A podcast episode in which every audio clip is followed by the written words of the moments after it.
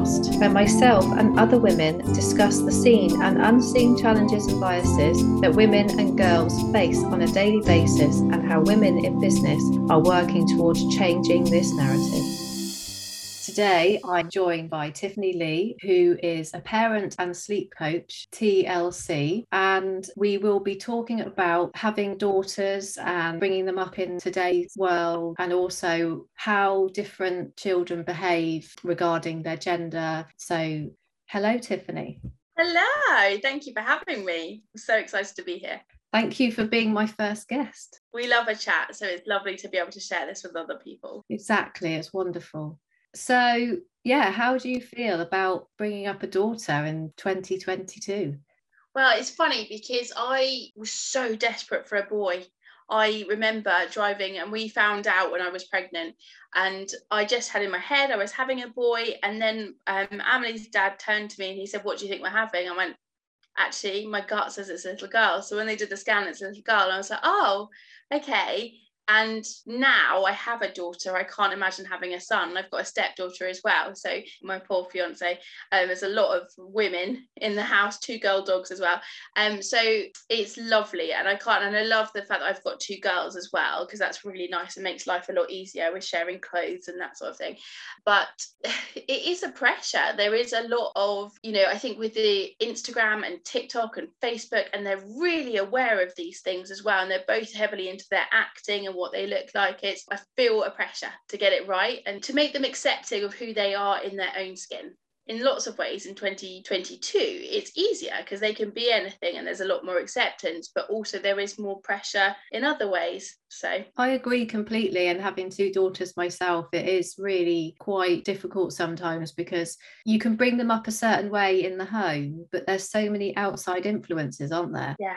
I actually had an incident last week. We were down at my mother in law's and she had some scales just around, and the kids got hold of them and they wanted to weigh themselves. And I was like, right, okay, I prepped for this. I know how I'm going to handle this in my head. And my stepdaughter is really tiny for her age and very healthy, but very small, whereas my my daughter is a big seven year old. And so there's not much between them weight wise. And they both jumped on the scales. And I was like, okay, here it goes. She's going to see that there's not much difference. And there's like four years between them. And and they both went, oh, look how big we are. Look how much we've grown. Look at this. And I sort of was like, oh, okay, yeah, that's great. That's fantastic. There was no like, oh, but I'm seven and I am only sort of a stone and a half less than her. And she's 11. There was none of that. It was just sheer joy in the fact that they were growing and developing and getting bigger. And, and I thought sometimes I think as grown ups, we put our own fears and our own childhood. I was always a chubby child and I was bullied a bit for it. And I just think it, I feel really nervous that's going to happen for my daughter. And actually, she didn't. She just celebrated the fact that she was healthy and she was growing. And I was like,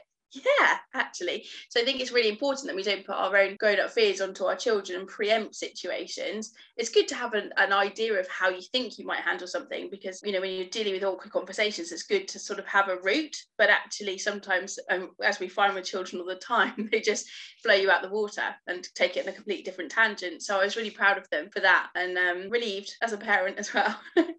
yeah, I agree. Again, mine are both very petite, and a lot of their peers are much bigger than them. They don't ever say, Oh, why am I so petite? Why am I so small? They just accept that everyone's different. And I was always very petite as well. In fact, when I was a baby, my mum had to move on to disposable nappies when it was the time when everyone just used reusables because they fell off. And I used to be told that I didn't really have a bum and I was a bony bum. And I've had, as an adult, people saying to me, Oh, Alice, you're looking terribly thin. And I just thought, like, if I was overweight or verging on that, would people come up to me and say, Oh, Alice, you're looking terribly fat? I know, I can tell you, they'll say, Oh, you look really healthy.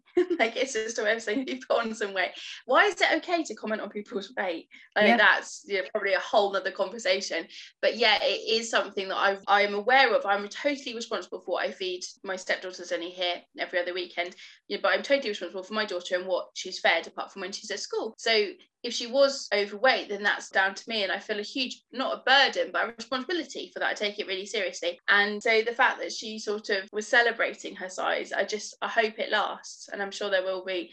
At the moment she's seven they notice differences and celebrate them in each other. So you know whether that be skin tone where they come from whether their mummies and daddies live together. And i really hope that putting in the groundwork now that they'll be able to carry that on. But i you know i don't have a teenage daughter yet so i'll let you know in a few years time how that works out for me yeah i mean i know an 11 year old who uses tiktok and stuff and, and, i took a picture of her and she said oh no no don't don't show it to anyone it doesn't have a filter and i thought she wouldn't have said that a couple of years ago. No, so. no. Obviously, being a parent coach, they do use the internet, have boundaries around it, and that sort of thing but they do watch YouTube and they see these children and what they're supposed to look like or how they're supposed to act or toys they're supposed to be playing and they're hugely influenced by it. It is scary because the world is such a the world is always a big place but it's so much more accessible now. You know most of the things she watches are american children. So where she wouldn't have had that you know when we were younger we didn't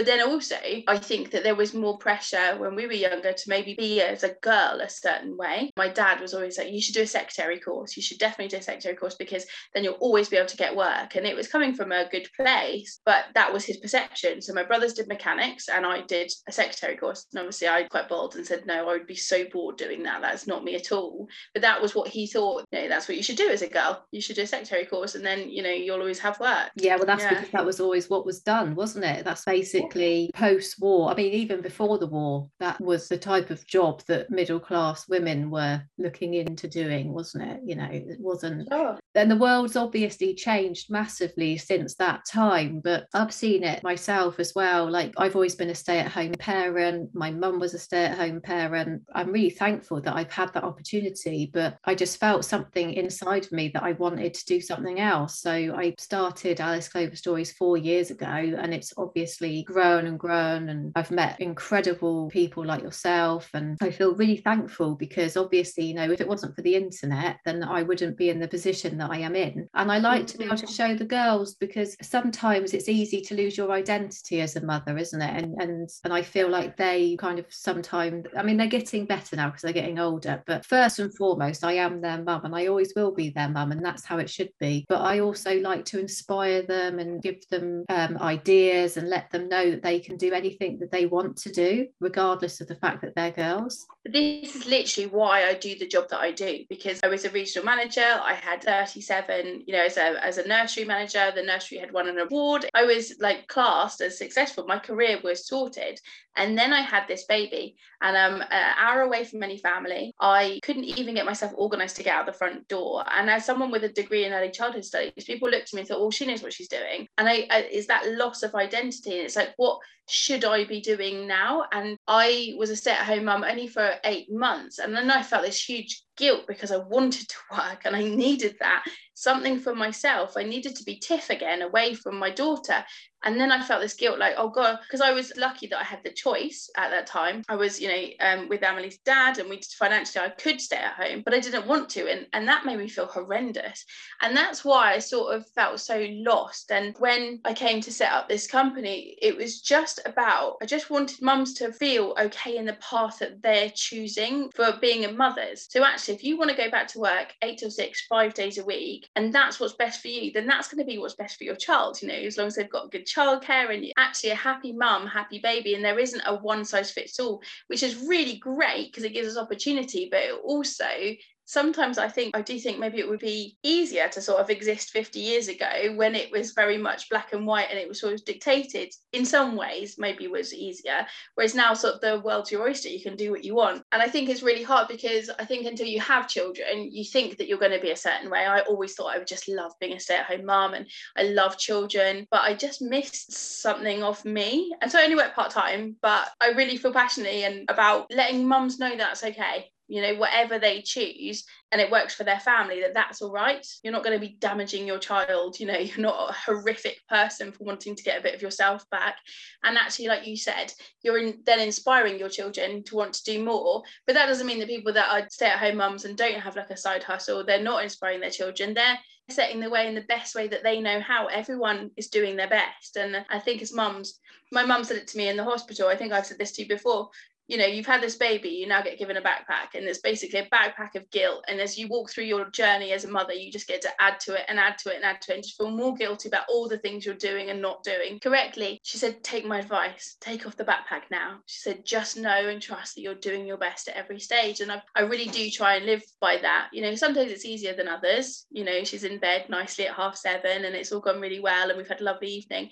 And other mornings I drop her off at school and it's been a massive rush and shouty mummy and it's just sort of but you know at any stage i think we're all just doing our best. Yeah because motherhood's hard.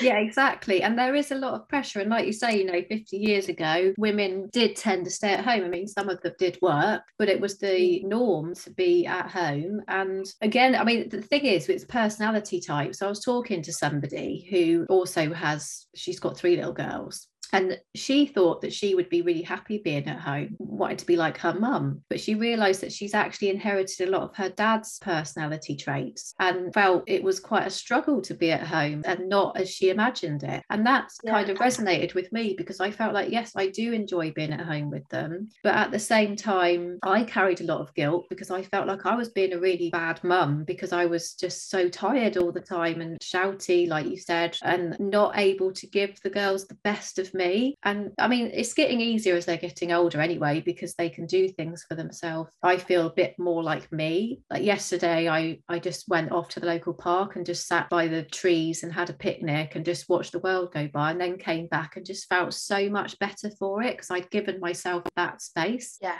And I, there's this huge movement, isn't there, about, oh, it's so important to have this self care. And then it's just uh, like another thing to feel guilty about a lot of the time because you're like, oh, I'm, I haven't painted my nails or like you have to quantify your self care as something other than oh, I just took a wee by myself and it was amazing, you know. And I think that, like I say, is that for me, it's another thing to feel guilty about. But I had I did the same thing on Saturday. I met a group of friends for lunch. Emily was with her dad, and then I had a couple of drinks as well, like drinking in the daytime, yeah. and that hasn't happened for years. And it was just lovely to be me and to, you know, we probably talked about the kids for 90% of the time, but actually just to be able to share. And that's another reason, again, that I do what I do because you're not alone in feeling how you feel and it doesn't mean we hate our children you know by saying this is hard or actually I really enjoy time away from them but there is guilt attached to that you know that we're not always natural and with them 100% of the time and yeah it's it's just lovely you know so that was my self-care buy one get one free cocktails on Saturday. That sounds great fun. Sure I might have to uh, I might have to join you with that one day but it's so we, funny you say about going for a wee. I remember the first time that I went to the toilet and shut the door without the girls following me I felt so liberated. on that day that was your self-care that was just your bit of you and uh, you know it's not a spa day it's not taking luxurious long walks is just sometimes just a wee on your own. yeah, exactly. Yeah, because yeah. I used to sometimes have them on my lap, and then like you know the other one would desperately need something at that very moment, and like they hadn't asked me before, and then suddenly it was kind of a matter of life or death, and they had to have it, but I was just on the toilet and couldn't oh, do anything. Every mum has mastered that. I've got a baby in the front carrier wee as well at some point, trying to scoot their legs out the way so you don't wheel. You know, it's a it's a glamorous business this parenting. Um, but i hope that for my daughter and my stepdaughter i, I just showed them that actually I'm, i don't want to use the word selfish because i don't think i am being selfish but that i can do the things that i want to do and keep the things that are important to me. So for me a fundamental thing for being a mum was that the majority of the days i wanted to be at the school gates because i had that with my mum or my grandmother always pick me up and that was really that's in my family that's in my moral compass and i agreed with it and i wanted to so i've always done work that allows me to do that. And I've been really lucky and I'm so grateful that I'm able to do that. The majority of the time, she's a childminder and then her dad picks her up on another day. So the majority of the time I'm there. But if that, when my daughter's older, if she doesn't, if that doesn't fit with her code, then that I want to say to her that's okay as well. You know, that she and you can't tell her now what's going to be all right. She has to find it out for herself. But it's lovely with like talking about careers and things with the children. They could literally be anything. And that's what i say to them. It's such an exciting time to be alive because there's no limits on what she can do. You know she can wear a football kit out and I was going to go oh that girl's in a football kit. They're like cool girls in a football kit. I was I saw a little girl on the playground this morning and she was like Princess Anna. Last week she was Spider-Man. And I was like I literally can't wait to get to the school gates to see what this kid's coming as and she's one of the younger siblings. And I just think how wonderful is that? You know it's not like oh i think even when i was younger it was very much like girls are princesses and boys are teenage ninja turtles whatever it was so I think we started to push those boundaries then. Whereas now I don't think she has that sort of battle, but I think there are different battles. You know, like you say, we can't go around Tesco's without them having to make a video about it for their they they don't upload it anywhere. They just love it.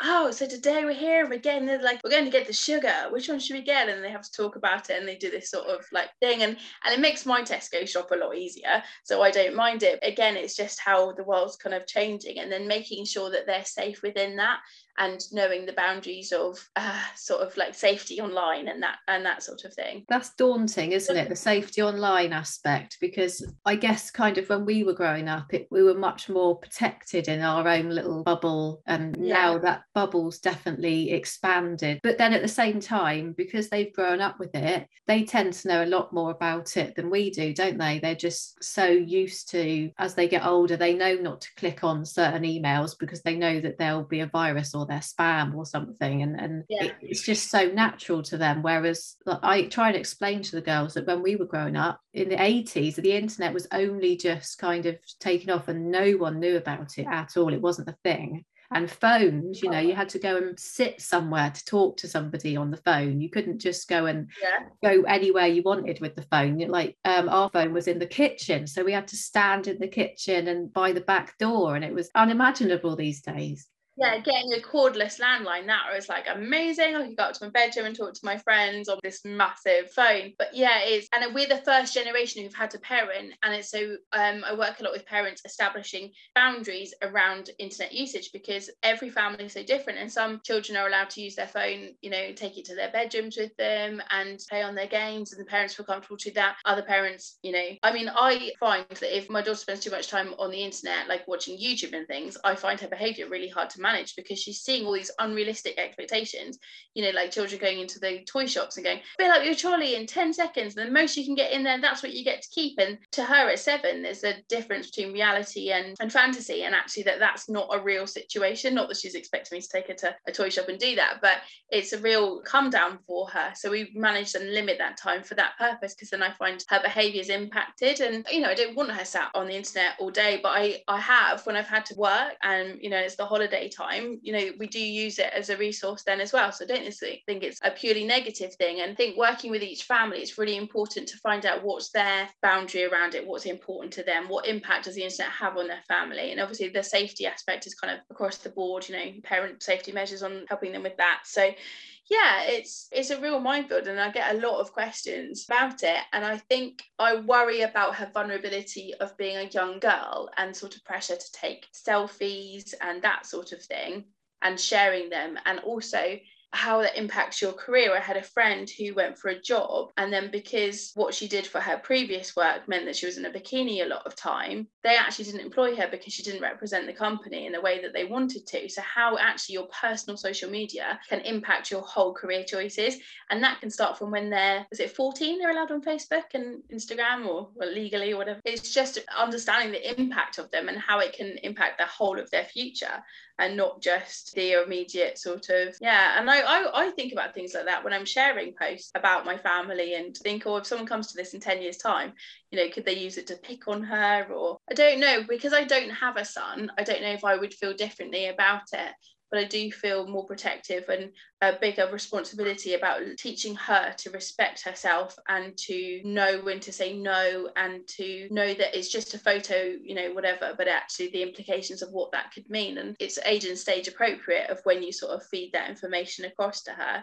You know, at the moment, she doesn't have contact with their friends outside of school, but when they get to secondary school, I mean, 10, 11, they're sort of texting each other all the time, aren't they? So and you run into difficult issues as well about their privacy you know? So if you've got a 10 or 11 year old and you're checking their phone are you then going against their privacy and reading their messages or is that actually a responsibility we have as parents? It's a hard time to be a parent. I think, I think the privacy thing is basically they're still children. So it's mm. our responsibility until they're 18 to check that they are safe and that we're doing as much as possible. So yes it is difficult with a privacy thing but that's kind of like anything though. My seven year old is much more aware of getting undressed in front of, of other people. Before, she used to be quite happy to just strip off and be naked. Now, if anyone's over, she will go into her bedroom and get dressed and undressed. Whereas if yeah. we're all on our own, she'll just strip off in the living room and just get dressed. And yeah. um, I guess at some point in the near future, she will just decide that she wants to be naked on her own and not have us watching. And and also the girls are, are happy to bath together. Yeah. Um, so I mean, they they're used to bathing with their cousins, so they're like quite sociable bathers, I suppose. Um,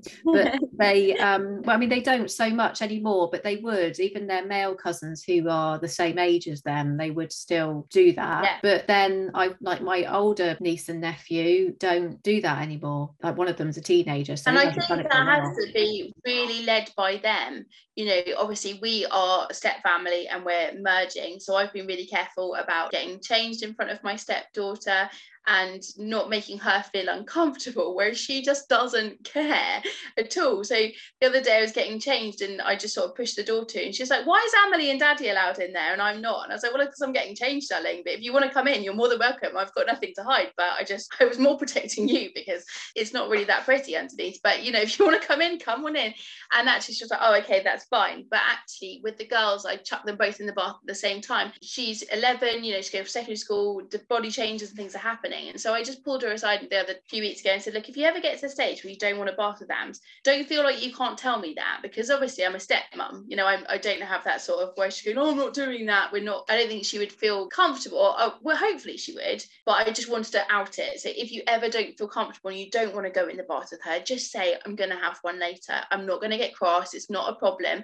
You know, and she was like, why would I say that? You know, and again, it's me putting my adult stuff on it. She just wants to get in that bath and play Barbies and wash their hair and play their little games that they play and and she was excited for that and I was all too aware of her body and how it's changing I just wanted to make her feel comfortable. Um so hopefully when that time comes and she goes oh I'll just bath later that that's okay and and that's what we'll we'll do at that time. But yeah it is a real being aware. And uh, my daughter is she goes to her dad. So when they go out together she has to go into the men's toilets and things. And i think at what age does it change? You know seven i wouldn't want her going into the girls toilets on her own. She probably wouldn't do it anyway. But when would i not want her in men's toilets when they're out with their dads? It's uh, there's so much to think about merging the step families because your home becomes a different place you know? I'm i don't mind being naked in front of you know i walk around but i was very aware of not making her feel uncomfortable.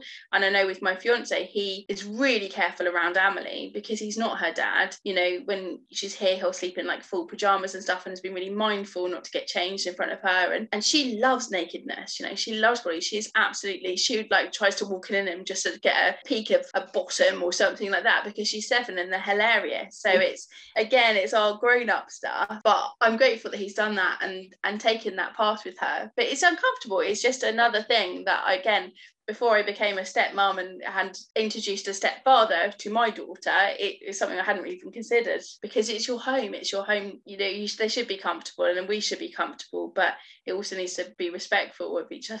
Yeah, exactly. Yeah, that's the thing. It, like, um, yeah, my husband still walks around naked when he's had a shower, whatever, and they don't say anything. But I'm sure that that will also come to a point where they'll be questioning it. I'm saying, yeah, like, oh, dad, put that away. Exactly. From yeah. other people people who've got older children who were happy to see their dad naked or whatever and then suddenly it got to a point where they thought actually I don't want to see that I'm not comfortable with that and then I guess you just adapt with every single stage as well because obviously you know when they're babies you have to do everything for them and like when you're changing their nappy and they're more mobile they they tend to absolutely hate it and it and it's quite a stressful situation because for me I felt like I was violating them in some way but at the same time yeah it was absolutely essential to change their nappy, otherwise they could get ill. And it's just basic self care as well. And so, uh, like my seven year old, she does everything herself, whereas with my five year old, we still need to help her after she's been to the toilet. And I'm yeah. sure at some point soon she will be doing it herself. But right now, you know, it's, it's still our duty of care. And we just have to be completely respectful of the fact that you know, going to the toilet, you're quite vulnerable. Yeah, it's all about them knowing that it's okay to say, no, this makes me feel uncomfortable.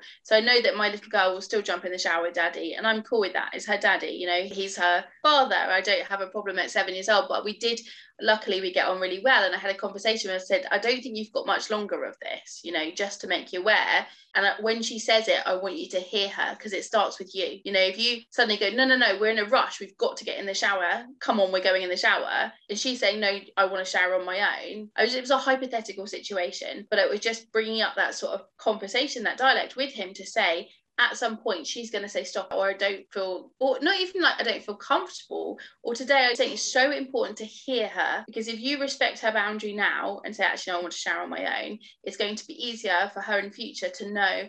And I think it you know it comes into there's a really a, a generational thing about like when a family member comes over and giving them hugs and kisses and cuddles and things like that and whether we should force our children to hug. And I've never forced her. I, I believe that my boundary is you acknowledge someone walking in the room, say, Hi, how are you? That's just politeness. She doesn't need to go and give them a hug. When they go, you say, Thank you for coming. You know, we've had a nice time. That's politeness. That's my boundary. You know, if she's going to ignore them, for me, that's just rude. But actually, I don't expect her to get up and give everyone a hug and a kiss. Again, it's been really interesting merging the step family because she's now got an additional, she calls her nonna, so nana, because she's nonna my nana, uh, not my nana. Uh, so not, we call nonna. And I've seen her grow more physical towards her and she will now give her a hug but it's very much on her terms. And i'm lucky my mother-in-law is just sort of gone with that as well. She's never been offended by the fact that she won't give her a cuddle. It's just sort of like we're like yeah when she's ready as and when.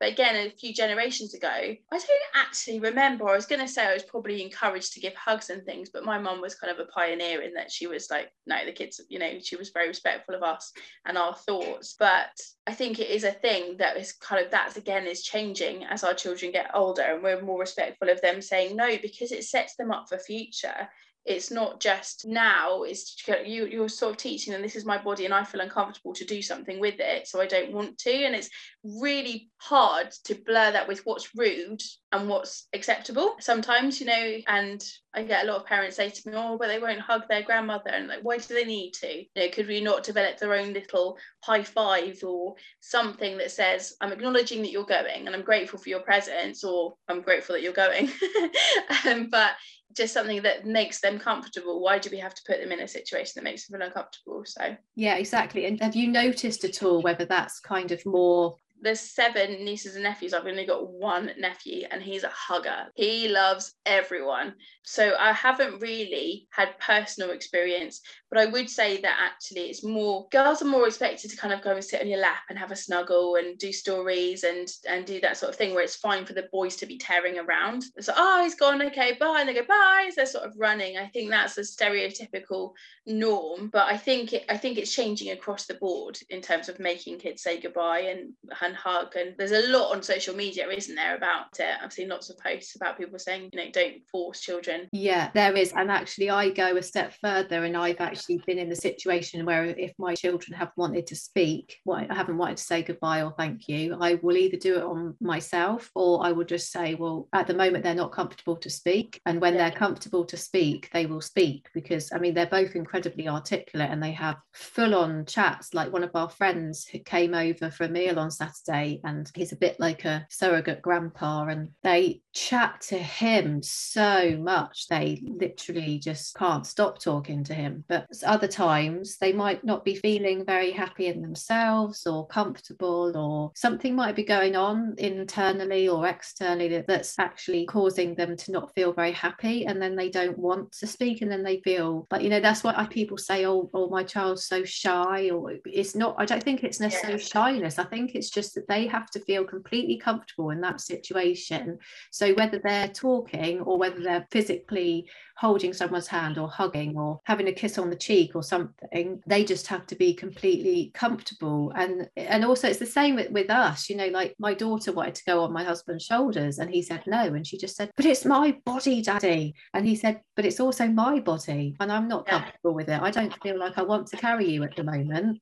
And so it's also yeah. getting them to understand that it's not just about their bodies and their boundaries. It's also the fact that we also have that don't get me wrong, I absolutely love hugging and I'm re- I'm really affectionate, but sometimes I just feel a bit touched out and I just want to kind of sit back and not have someone clambering all over me. Yeah, and you want to say no. This is and it, yeah, I think that's I think you're spot on. I think it is really important to teach not just respect of their own body, but respect of other people. So if they're playing and someone says, you know, I don't want to play this game anymore, as an only child, predominantly most of the time, my daughter sometimes finds that hard because she's like, but I want to play and I want to play this game and I want to play it now. You know, as a lot of struggle with only children. It's and i've had to work really hard to say actually we've got to respect that because actually it was the other way around you wouldn't like it. And i think people coming and going as well is a transition. So whilst we put a lot of emphasis and do a lot of work on transitions to school transitions to nursery you know a change in a child's life a person coming into your environment,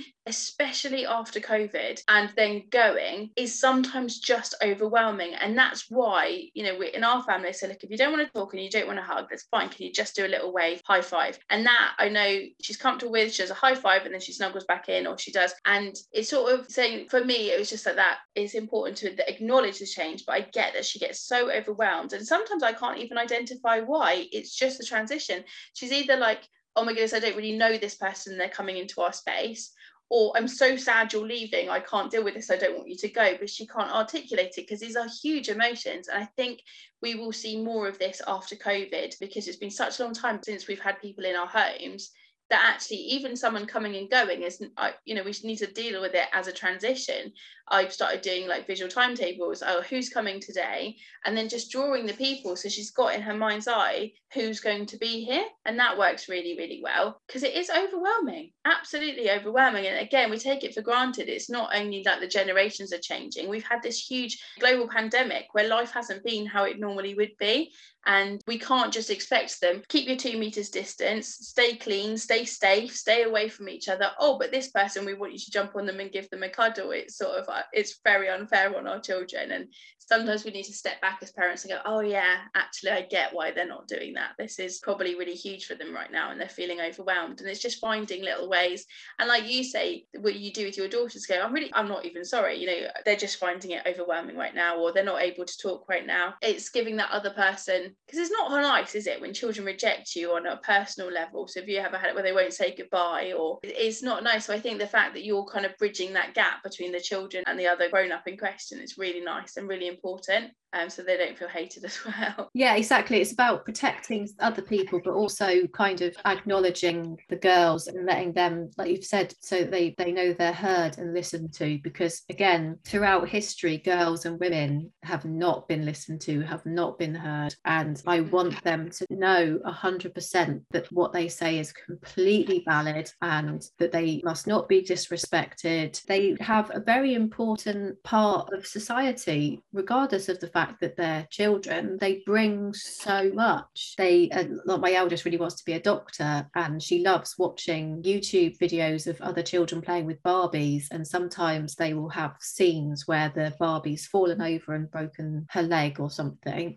and then they'll go and reenact that when they're playing with their Barbies. Yesterday, she got out her doctor's kit and put on her doctor's overall, and my youngest was the patient, and then they just kind of reenacted what they'd seen. And I just feel like it's really important for her to know that we're listening to her and understanding her. And if that's what she wants to do, she knows that she's got to put the work into it but at the same mm. time like I, I you know we would have been told oh no you'll never be a doctor. I mean i was told all the time oh you, no no you'll never do that. It's like with my writing. No you know it's so it's such a competitive market. You're never going to achieve anything. So and so is a professor of something and they're really struggling to even get their books out. Um yeah. and also you know because like a lot of celebrities have their influences already so publishers are going to snap them up because they've already got that platform but for someone who's starting out it is easy to kind of tell them that they can't do that and I like for me actually it just spurs me on to do it even more but for a lot of people it that's the last straw. They'll they'll just completely stop. And I just think yeah the amount of time girls have been told that they're not going to achieve anything that they can't. And it's still that expectation of them to grow up and meet somebody and have a family. And you know women are often asked if they're married or if they have children or you know we're not asked what our hobbies are or what kind of career we have or you know it's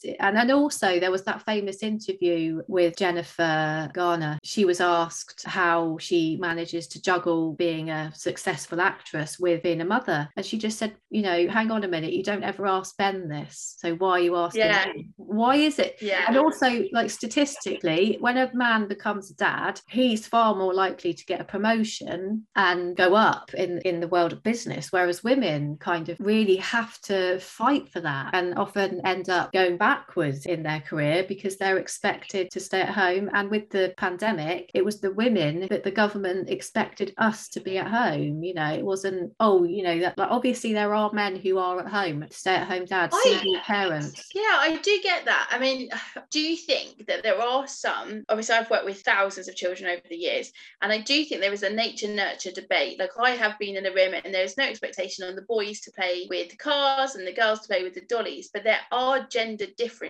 And I was part of a huge training that was for how boys learn and teaching boys in a way that they learn. And so there are fundamental differences. And I do wonder whether there is there is definitely pressure and an expectation on women that they are going to be the ones that take the maternity leave. But I do think, again, this is another thing that's changing. I have my best friends are a couple, and actually, who took a bit of the maternity leave, the paternity leave, they shared it between them because she wanted to go back to work, she earned a good salary, and he wanted some time with the children. And actually, he was the first one in the company to do it, I believe, but he did it and it was acceptable. And it's within the law now that he does it because the law has changed. And I think we're going to see more of that. So I think if there, I sort of shout out for the dads, really, I think it's a really hard time to be a dad as well because there's an expectation.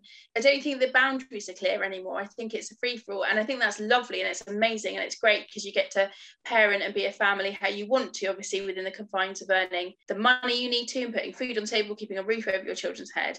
But also it does, it is a challenge. You know, Got a brother who's got three daughters and he goes to work all the time and then he comes home and he very much co-parents with his wife, which is expected. And and everyone goes, Oh, you know, isn't he great? Isn't he wonderful? And that frustrates me because she's been to work as well all day and, and you know, my sister-in-law and she's worked just as hard but she doesn't everyone doesn't go oh isn't she great? She's working and she's got the children. So i do think i really hear you on that and but i also think that actually if men want to be a stay-at-home dad it is getting easier. It's not the same. It's totally not the same. You know if you go to a mother and toddler group it's called a mother and toddler group you know.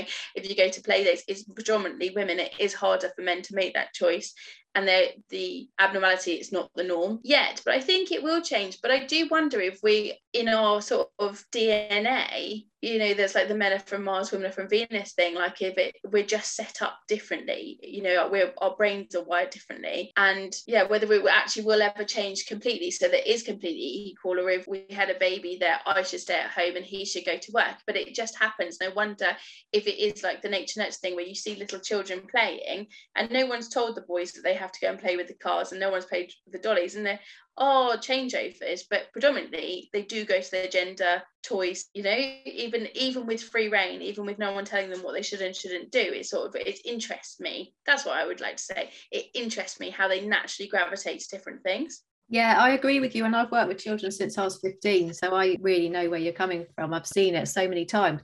But I think also, you know, the subtle messages, adverts, and the toys in the shop, I would say they're so gender specific. I don't even know if they were as gender specific. They are really, and the whole like pink or blue thing, that didn't yeah exist. the when clothing is a little gender reveal parties it really is kind of like as if people are just trying to preserve that that's what a boy does that's what a girl does because if they're scared that the merge is yeah. happening. And I would say, like, my husband is amazing and he definitely co parents and he feels guilty about the fact that he's the main earner and, and not able to be with the girls as much as I am. But that's how we've also set it up as well. But, you know, it's partly because before I had children, I was kind of flitting in between one job and another job, and none of them were ever well paid. I never had the confidence in myself to kind of work my way up. And now I feel a lot more confident and comfortable in my field, particularly. And I really am thankful that I'm able to pursue this. But yeah, I mean, I, I often also feel like maybe I come across as a man hater or something. I really absolutely do not hate men. I am married to one and I absolutely adore him. It just, yeah. It's sort of like even with the choices that you had available to you, you've sort of naturally fallen into that role of you being the stay at home mum and your husband earning the money. And I'm just saying, I think to kind of just like finish what I'm saying about it, like eh, that's okay. That's actually okay. And we shouldn't feel like we should be working or we should be doing something else. And actually, if it's the husband that wants to stay at home, and this is why it really excites me about this time, is that it is it is okay for either. It definitely is still like, oh, if it's a dad at home, definitely it would be lovely if we could lose that. And hopefully by the time our children are grown ups, that it won't be there. It will be a conversation rather than a expectation or a sort of a given. But we are the ones that carry the babies. It is a huge, huge ordeal to have a baby. And we're sort of expected to bounce back and get back to work. And I think we need to allow, even within that, the recovery time for your body to, your hormones and your everything that goes on during pregnancy to resettle before you're expected to go out there and sort of smash it again. And th- maybe that's why it is predominantly women because we're the one that is that sort of need that recovery period. Not that you really get it with a screaming baby, to be fair, do you? It's not no. like a, you should give birth and then get to do two weeks in the Bahamas and then come back and parent. You know, I think that would be great. yeah exactly yeah yeah and, and also you know with the primary carer thing it is generally the women who are feeding the babies regardless of how they're fed it, it you know we're doing the, the majority of the feeding and the, i mean nappy changes like my dad never did any nappy changes. My husband had to do all of the nappy changes when they were born because they were both c-section and i physically couldn't do it and he's yeah. done as many as I have. So that again is completely changing. And I would say the children's groups we used to go to at our children's centre, there were a lot of dads who used to come, even if they even if they were just working so that they knew that they had a specific day off so they could be with their children and, and give the mum a, a, rest. Or if they were the primary carer or if they were single dads or uh, you know anything. I don't remember thinking it was weird that there were dads there. I just chatted to them and chatted to the mums as well. And so yeah. definitely has shifted. Yeah, my dad was literally, you know, he worked an awful lot and he was also like in a band because it was, you know, both my parents worked, but predominantly my mum. And I and I think my my mum actually said a few weeks ago that my dad was kind of he was rare, you know, that he would take the four of us on one of four, take us down the park on a Saturday morning, and people would and it really frustrated my mum as well because they'd be, oh, isn't he great? You know, he's such a hands-on. He was doing nappies, whereas my mum's father would never. He had four children. I don't believe that he changed a nappy. You know, know, or maybe he did one and it was a monumental day. It is sort of changing, but I just hope for our children that more than anything, they're in a loving, respectful relationship where they have their needs heard and their wants heard, you know. So if they say, actually, I would like to go to work and their partner goes, Yeah, okay, cool. How can we make that happen? You know, and it's a teamwork. And that's ultimately what I want for her. If she wants to stay at home with her children and that makes her happy, do it. But I see these girls now and I think they'll be far more willing to put their point across. I don't think they'll be quiet. And I think if they're anything like the sassy seven year olds we've got now, they'll be very articulate in putting their points across. So that's my hope for her, really that she'll have choice. Yeah, the choice. And also the fact you explain things like the gender pay gap and the lack of opportunity worldwide for women and the fact Yeah, that, and they challenge it. They this is and they question it at every single stage. Exactly. It's alien for them though, isn't it? It's just like, why is that happening? I mean, that doesn't make any sense. No, it doesn't make any sense. Yeah, exactly. I hope they question and they challenge things in the way that they do now all the, for all their lives. So excellent. Right. I think that's a, a wrap for today, but thank you so much much. It's been really wonderful chatting. Oh no, it's been so lovely. I've absolutely loved it. It's been um, really good. It's made me actually really reflective about a lot of stuff as well. You know, it's got lots of points to think on that we don't ever stop and think. So it's great. Thank you. You for listening to this episode of the Farting Feminist podcast. My mission is to encourage all girls and women to know how incredible they truly are. You can find out more about the work I'm doing at www.alicecloverstories.com. Please don't forget to share this episode with your friends and family.